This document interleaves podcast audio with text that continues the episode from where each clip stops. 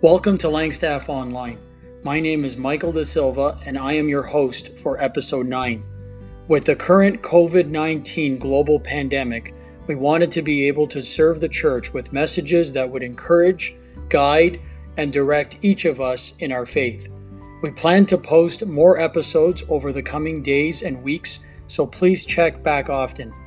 In this episode, we are going to be listening to Pablo Segal, a full time Bible teacher from Chile, on the subject of unity in the church. This message will bring into perspective one of Jesus' greatest teachings for all of his followers of all ages, especially our own.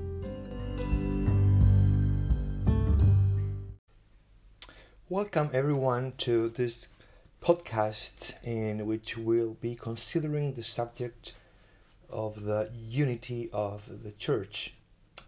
This subject remains as one of those topics that are not always easy to approach. Probably some believer is now thinking, oh, I'm glad that uh, this subject is being addressed because we have so many problems in our local church. Maybe another Christian is thinking this subject is useless. There are so many church divisions and Christian groups around the world. There is no way we can have, at least in theory, current examples of unity of the church. Both hypothetical initial reactions are understandable. It is true that many local churches are suffering because of internal conflicts. It is also true that because of so many Christian groups around the world, discouragement might fill the heart and mind of the believer. Nonetheless, the subject of the unity of the church needs to be studied and heard. Not because our problems, which many of them, in my opinion, are rooted in our spiritual immaturity, will be automatically solved. Rather, the unity of the church is a topic that demands to be studied and heard because we are in urgent need of being reminded of the marvelous beauty and value of the church and its profound spirituality. In this first podcast, we will focus on the most critical passage regarding the unity of the church, the Lord's Prayer in John 17. We will learn that in this extraordinary, extraordinary record of our Lord's Prayer, we find both the basis and model for the unity of the church. In order to do that, we will analyze the biblical text, so we hope you have your Bible at hand. The part of the prayer in which we will center our attention is John 17 20 to 23. The section under consideration corresponds to the Lord's fifth petition within the whole prayer. He first um, asked the Father to glorify Him so that the Son might glorify the Father in verse 1. Second, he asked the Father to keep His disciples in His name so that they may be one. Verse 11. Third, the Lord Jesus asked the Father to protect the disciples from the evil one in verse 15. In fourth place, Jesus requested the Father to sanctify the apostles in the truth in verse 17. Now we enter to the fifth petition in our Lord's Prayer. I'm reading from the ESV in John 17:20. I do not ask for these only, but also for those who will believe in me through their world, uh, through their word, that they may all uh, that they may all be one, just as you, Father, are in me, and I in you, that they also may be in us, so that the world may believe that you have sent me. The glory that you have given me, I have given to them that they may uh, that they may be one even as we are one. I in them and you in me that they may become perfectly one. So that the world may know that you sent me and loved them even as you loved me. There are at least two remarkable features in this section. First we observe a progression in the lord's petition moving from the limited group of the apostles to an, until now, unknown, more large scale group. The phrase, But not concerning these, I'm asking only, and this is a rougher but more literal translation of the Greek text, introduces this new cluster of persons. The Lord identifies them as those who will believe in me through their word. The Greek text offers a more vivid description of this new group. Using a present active participle of the verb pisteuo, to believe, the group can be described as those who are believing or even the believers. It is clear that this group's action of believing is still historically set in the future, and that's why most of the translations render those who will believe. However, um, the observation of this grammatical fact suggests suggests uh, something beautiful. That is, Jesus, and I'm quoting here someone, that Jesus is picturing to himself all believers, speaking absolutely. He sees them in spirit, these believers of all times and places, and by his prayer, he unites them in one body and transports them, in some sense, to glory. End of the quote. We can say with confident joy that the Lord Jesus Christ, in the previous hours of his death, envisions us and that he prays for us. The second remarkable feature is the threefold explicit petition for unity. Verse 21 in order that all of them may be one. Verse 22 in order that they may be one. And finally, in verse 23 so that they might be perfected into one. All these instances are introduced by the Greek preposition hina, for, um, so that, or that, indicating purpose. As we will see now, the Lord uses this preposition throughout his prayer, 10 times in total, with a special relevance in this last part of his prayer. Let's turn now then to verse 21. The verse opens with the preposition hina, which the Lord uses six times between verses 21 and 23. The preposition in this case indicates both the content and purpose of the petition. But what is the Lord asking? That those who will believe may be one. It is striking to think that the Lord is not first asking for the church's uh, for the church success uh, in, in its mission of evangelizing the world, but for unity. Although the mission is essential, meaning that his followers will testify about the Lord to the world, the mission's success depends on the believer's unity, as we will see in a moment. But what does the Lord have in mind when he prays about the unity of the believers? What does this unity look like? The answer to this question is just astounding. As you, Father, are in me and I in you. We must take into account all the force that the small conjunction kathos, which means as or just as, transmits.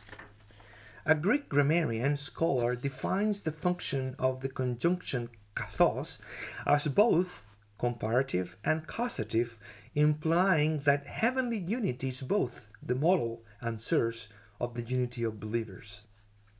Therefore, the unity Jesus has in mind, as another scholar affirms, and, and quote, is unity of the most elevated, elevated order. It partakes the nature of that of the Father and the Son. As the Father lives in the Son, and the Son in the Father, so the Son lives in the believers, and by living in them, he unites them closely one with another. End of the quote. Consequently, the unity of the uh, the unity the Lord asks the Father for is not mere institutional unity, but an organic organic spiritual unity, one that, as another scholar comments, it's rooted in the being of God. This last thought is reinforced by the second usage of the preposition hina, so that, complementing the petition for unity at the beginning of verse 21. The Lord asks now that they also may be in us. We must pause here a little to pay attention to the Greek text, which is our authoritative text. Some translations, following the Textus, uh, the Textus Receptus, read, read in this way that they also may be one in us. However, the reading that they also may be in us has better support from better manuscripts. Reading with or without the adjective one seems relevant for the understanding of the verse and the Lord's petition. If the less probable, uh, probable reading is correct, then the Lord is only repeating the request for unity which he made at the beginning of verse 21, and that he will expand in verses 22 and 23.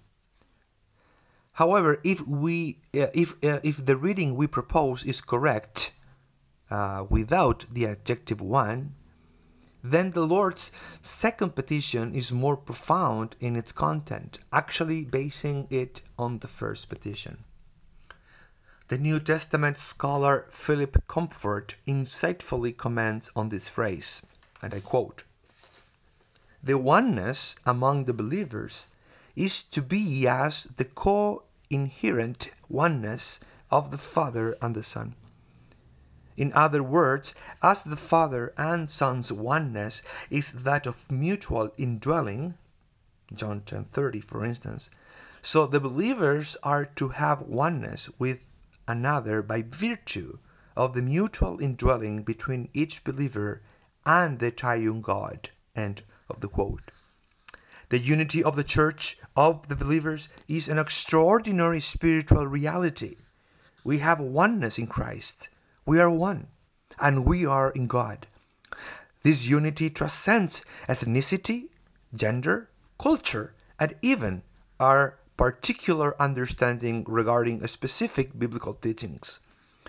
As the church today, we may disagree in a variety of passages, but thus uh, but that does not change a bit the reality of what we are one and one in God.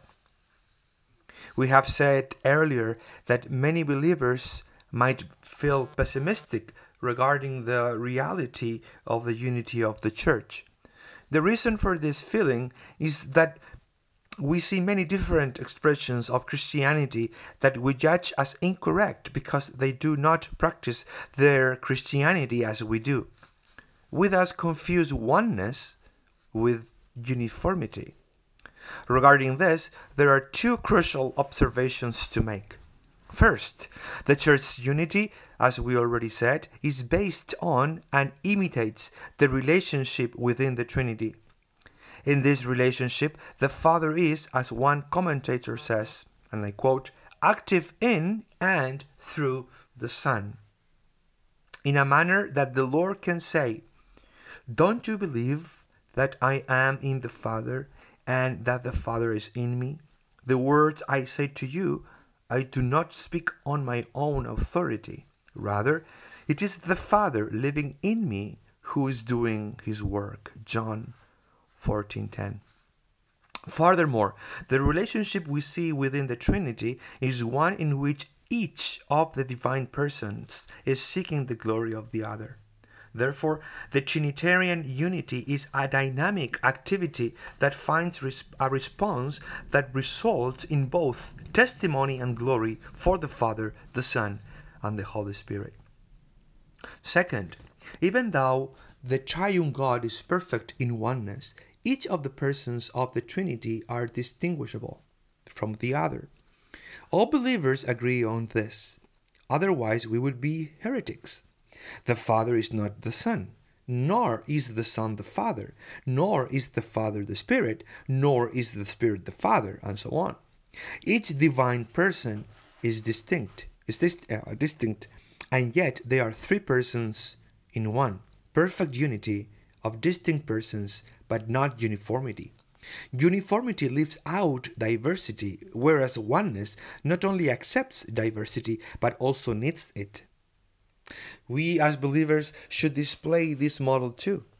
As members of Christ's body, we are called to love one another and to seek the good and honor of one another. We must also learn to see our distinctiveness not as a failure or threat, but as a blessing that enhances us to promote and nourish the spiritual life of every member of the church. We are all different, distinct, and yet we are one. This truth applies to the local church, in which we have different ages, gender, cultural backgrounds, and personalities. But it also applies to the church, that is, every believer around the world and through history. This global concept is what the Lord has in mind here, not the local churches, which are, after all, only visible expressions of a spiritual reality. Our struggle is that sometimes we feel uncomfortable or threatened when we find Christians who belong to a different tradition than ours. Even worse, at times we may even despise other believers because they understand Scripture differently. In this regard, we must be clear that every person that confesses and believes that Jesus is the Son of God, the Messiah, God manifested in flesh, that came to this world to give his life on the cross as an atonement sacrifice, and that by believing in him will be saved, is a true Christian. A true Christian will also firmly believe that sin cannot be forgiven but through faith in Jesus, and that salvation is by grace and grace alone. A true believer also firmly believes in the triune God, the Father, the Son, and the Holy Spirit. A true believer firmly believes that the Son is co eternal with the Father and the Spirit. Some other fundamental doctrines for a true believer are, for instance, the inspiration and authority of the Bible, the existence of hell, the second coming of the Lord, and the final judgment for those who reject the Lord and the gospel. Apart from these fundamental doctrines, we may, and we actually do, disagree with other believers. For instance, how to dress to go to the local church. If we should or should not have musical instruments, what Bible translation we should use, and so forth. These and other differences do not change one bit what we are, one in God. We therefore must be more cautious and respectful when we refer to other believers in harmful or derogatory terms. We actually should have in mind the same words the Lord Jesus told his disciples when they found some other disciples who were not with them. John said to Jesus, Teacher, we saw someone using your name to cast out demons. But we told him, to stop because he wasn't in our group. Don't stop him, Jesus said. No one who performs a miracle in my name will soon be able to speak evil of me. Mark 9:38 and 39. This reading is from the New Living Translation. Let's go back to our passage now. So far, we have only observed the first two parts of the Lord's triple petition in verse 21 in order that they may be one, in order that they may be in us. Now we'll see the third part of the petition, which depends on the first two. In order that the world may believe that you have sent me. The unity of the believers not only is an ontological truth, a spiritual reality, but it, it must also be a visible certainty. This visibility will have an impact on the world. They will believe that Jesus is the one sent by God the Father. This is not the first time in which, in which the Lord affirms that spiritual reality also has an observable side. A few chapters before, the Lord said, By this all people will know that you are my disciples, if you have love for one another. John 13 35. Love is, of course, a fundamental component of unity. The church, uh, the church has a relationship of love and peace with the God with whom she was formerly alienate, alienated. Not showing unity with love, peace, and a shared will as expression of that unity makes the gospel become a discredited message. One of the church fathers, Chrysostom, comments But if they quarrel, that is, Christians, people will deny that they are the disciples of a God of peace and will not allow, allow that I, that is Jesus, not being peaceable, have been sent from you. End of the quote. Disciples' quarrels make their master and Lord a quarrelsome person. This idea at every level is an outrageous representation of who Jesus and the one who sent him actually are. As A.T. Robertson observes, and I quote, Beyond a doubt, strife, wrangling, division are a stumbling block to the outside world. End of the quote. The question that arises then is logical. How unbelievers who by nature, by nature, as Paul says in Titus 3, 3 are hated by others and hating one another, will credit the gospel if those who become part of the body of Christ are still not exhibiting to each other the peace that the gospel promises.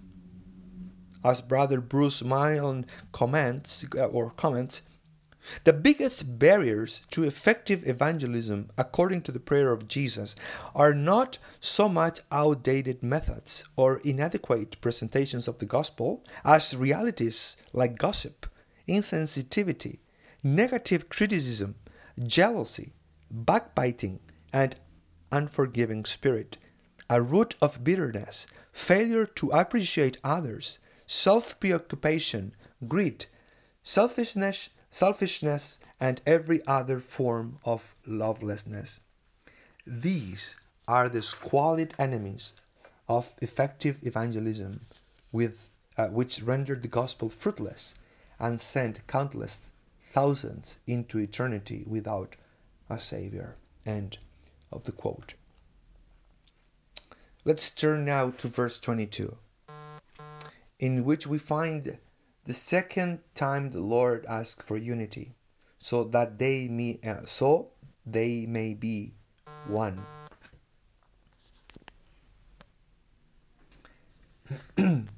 this phrase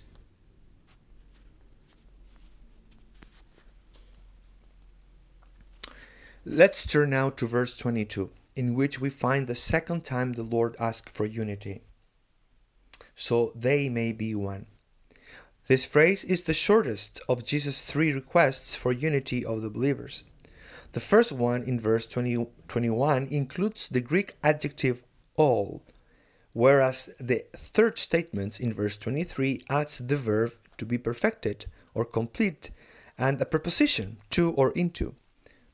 This second petition for unity, though the shortest, is preceded by an impressive declaration that Jesus has given the believers the glory that the Father gave him. Let's take a look to this statement. And I, the glory which you have given me, I have given to them.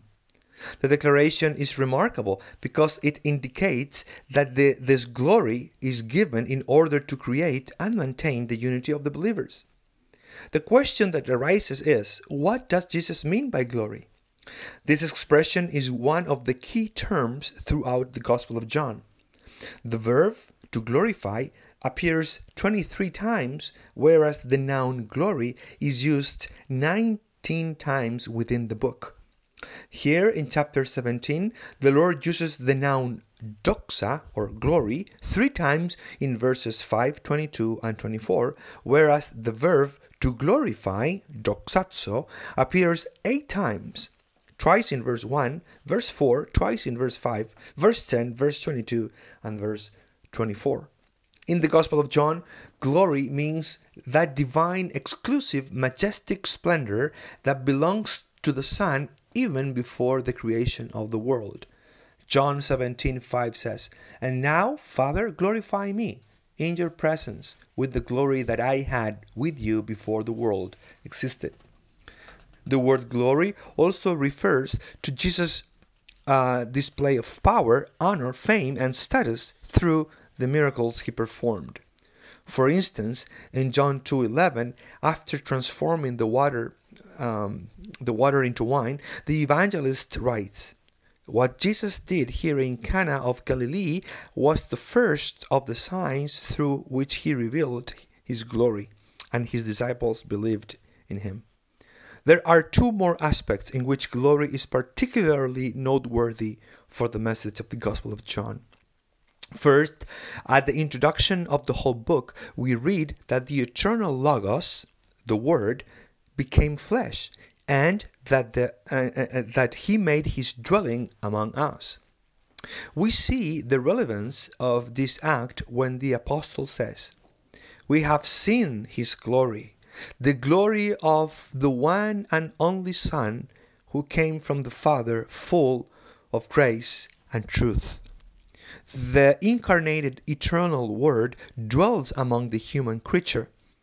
By that dwelling, he is making visible the glory of God. These words take us to the tabernacle imagery in Exodus 40, 34, and 35. Then the cloud covered the tent of meeting, and the glory of the Lord filled the tabernacle.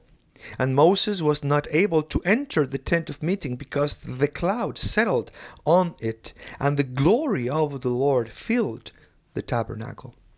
Now, however, the incarnated Logos makes the glory of God not only visible, but beneficially active. John the Apostle affirmed that that glory was like the glory of the one and only Son, who came from the Father, full of grace and truth. The glory corresponds to the what to what Moses saw when he asked uh, asked God to see his glory in Exodus 34 5 and 6. Then the Lord came down in the cloud and stood there with him and proclaimed his name, the Lord, or maybe more accurately, Yahweh. And he passed in front of Moses, proclaiming, Yahweh, Yahweh, the compassionate and gracious God, slow to anger abounding in love and faithfulness. The words or expression abounding love and faithfulness are equivalent to what John says about the kind of glory they witnessed, full of, of grace and truth. It is then a glory characterized by grace and truth. Therefore, glory is also, as Brother Don Carson says, supremely his goodness. The other aspect that makes glory so significant for the message of John is its surprising relationship with the suffering, death, and resurrection of our Lord. For instance, in John 7:39 we read, by, the, by this he meant the Spirit, whom those who believed in him were later to receive. Up to that time, the Spirit had not been given since Jesus had not yet been glorified. Perhaps this is the most striking expression of glory in the Gospel of John. In the Greco Roman world, crucifixion was the most humiliating way of dying. To associate thus cross with glory seems unimaginable. But in John, the cross death resurrection event is the ultimate expression of God's glory. It is the most explicit declaration of who and how God is. Returning therefore to our passage in John 17:22, we might now better understand what Jesus is requesting when he says, And I, the glory which you have given me, I have given to them, so that they may be one just as we are one. After briefly considering the word glory in the Gospel of John, we suggest that the glory Jesus received from the Father and that he gave to the believers is tantamount to the goodness of God. This goodness was communicated to the believers by means of Jesus' glorification, that is, his death, resurrection, ascension. What an astonishing thought! The unity of the believers is extraordinarily glorious because it is wonderfully rooted and connected to the very glory of God. We finally arrive at verse 23. In this verse, we will find the third occasion Jesus asked the Father that the believers may be one. Like the previous two statements, this one has a general purpose, but also adding new and remarkable content. Actually, we can understand this verse as standing in opposition to verse 22. A phrase standing in opposition means that verse 23 is expanding and explaining the information of the preceding verse. In verse 22, we learned that Jesus had given the believers the glory his Father gave him, in order that the believers may be one, just as the Father and the Son are one. Now, in verse 23, the Lord expands and explains what this means when he says, I in them and you in me. After these words, the Lord once again asks for unity but adds new information regarding it. So they may be perfected into one, or so they may be brought to competition so as to form one. The verbal construction is remarkable. By adding this particular verbal conjugation of teleo to complete or to perfect, to perfect, um, the phrase indicates that the unity will be a permanent state. This condition did not exist before, but the Son has accomplished it, and its result will be permanent. Furthermore, the idea that unity was the intended goal purpose is reinforced by the usage of the preposition eis, which means into, plus the adjective one. The purpose was, from the very beginning, that this group of people, sinners, selfish, and proud, would be perfected into one, to create an entity that is indivisibly united in virtue of God's display of His wondrous glory. I in them, and you in me, so that they may be perfect, perfectly one. Again, the picture is extraordinary. The unity of those who belong to Christ is not hypothetical, it is a reality that was materialized because of the Lord's death and resurrection, who now dwells in us while he dwells in the Father.